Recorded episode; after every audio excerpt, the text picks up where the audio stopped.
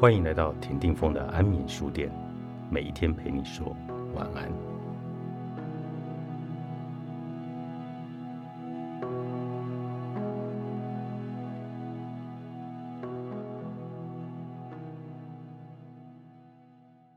我玛丽莲每天躺在客厅沙发上，从落地窗望出去，院子里的橡树以及常绿植物映入眼帘。此时正是春天。我看到高大的加州白橡不断冒出新嫩绿叶。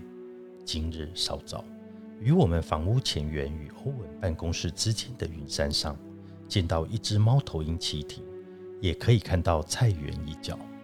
儿子李德在那儿种了番茄、青豆、黄瓜以及南瓜。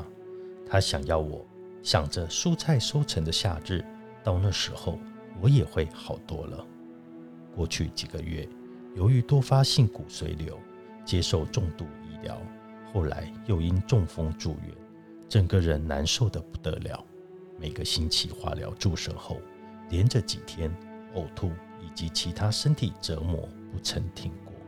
这我就不对读者细说了。总之，多数时间是疲惫不堪，仿佛脑袋周围塞满了棉花，又像是在自己与世界中间罩上了一层雾纱。我有几个罹患乳癌的朋友，他们对抗疾病的经历，直到今天我才算有一些了解。身为乳癌病人，化疗、放疗、手术以及支持团体，全都成了他们的日常。二十五年前，我写《乳房的历史》一书时，乳癌还被视为绝症，而今在医师眼里，乳癌是慢性病，可以治疗，可以控制。对乳癌病人。我几乎可以说是羡慕，因为疾病一旦缓解，就可以停掉化疗；而多发性骨髓瘤的病人，通常却要不断的治疗，但也不至于频繁的像我现在这样，每星期都要注射。我一再问自己，这样做值得吗？但对于是否应该活下去这个问题，我还有另外一个比较复杂的答案。经过了这段饱受煎熬的时期。我更体悟到，与我人生相连结的生命，不是只有我先生和孩子而已，还有许多在我需要时不断支持我的朋友。这些朋友大量留言鼓励我，送食物、送花和盆栽来家里。一位大学时代的老朋友送了我一件柔软舒适的浴袍，另外一位为我织了一条羊毛披肩。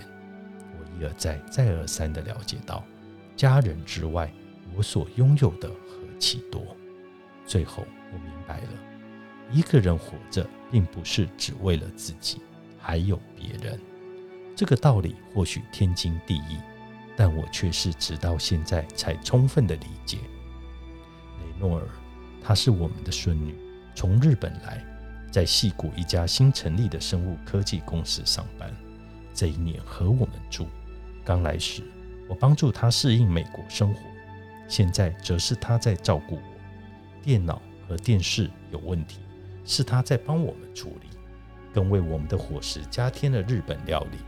几个月后，他将去西北大学念研究所，到时候我们一定会非常的想念他。但更重要的还是欧文，他是我的支柱，是最善解人意的照护者，有耐心，能体谅。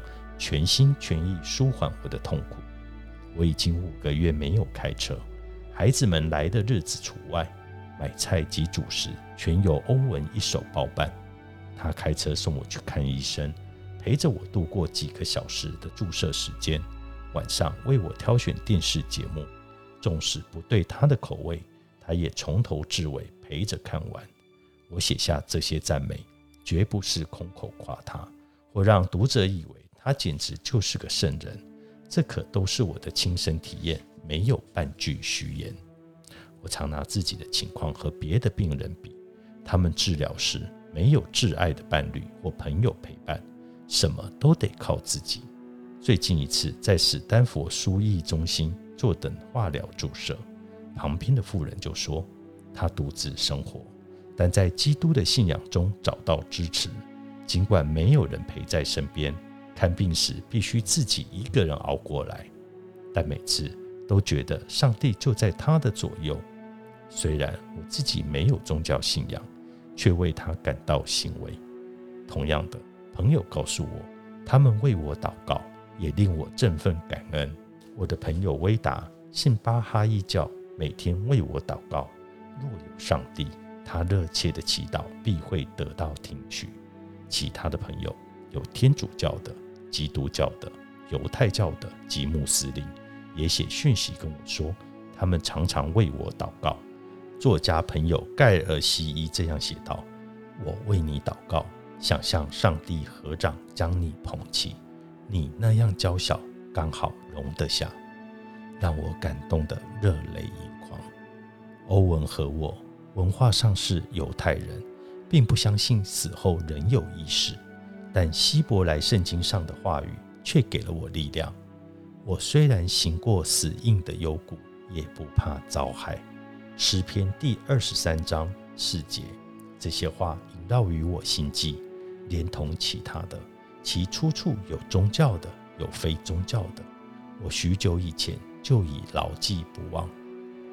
哥林多前书啊，死亡，你潜伏何处？最糟的莫过于死亡，死亡自有他自己的日子。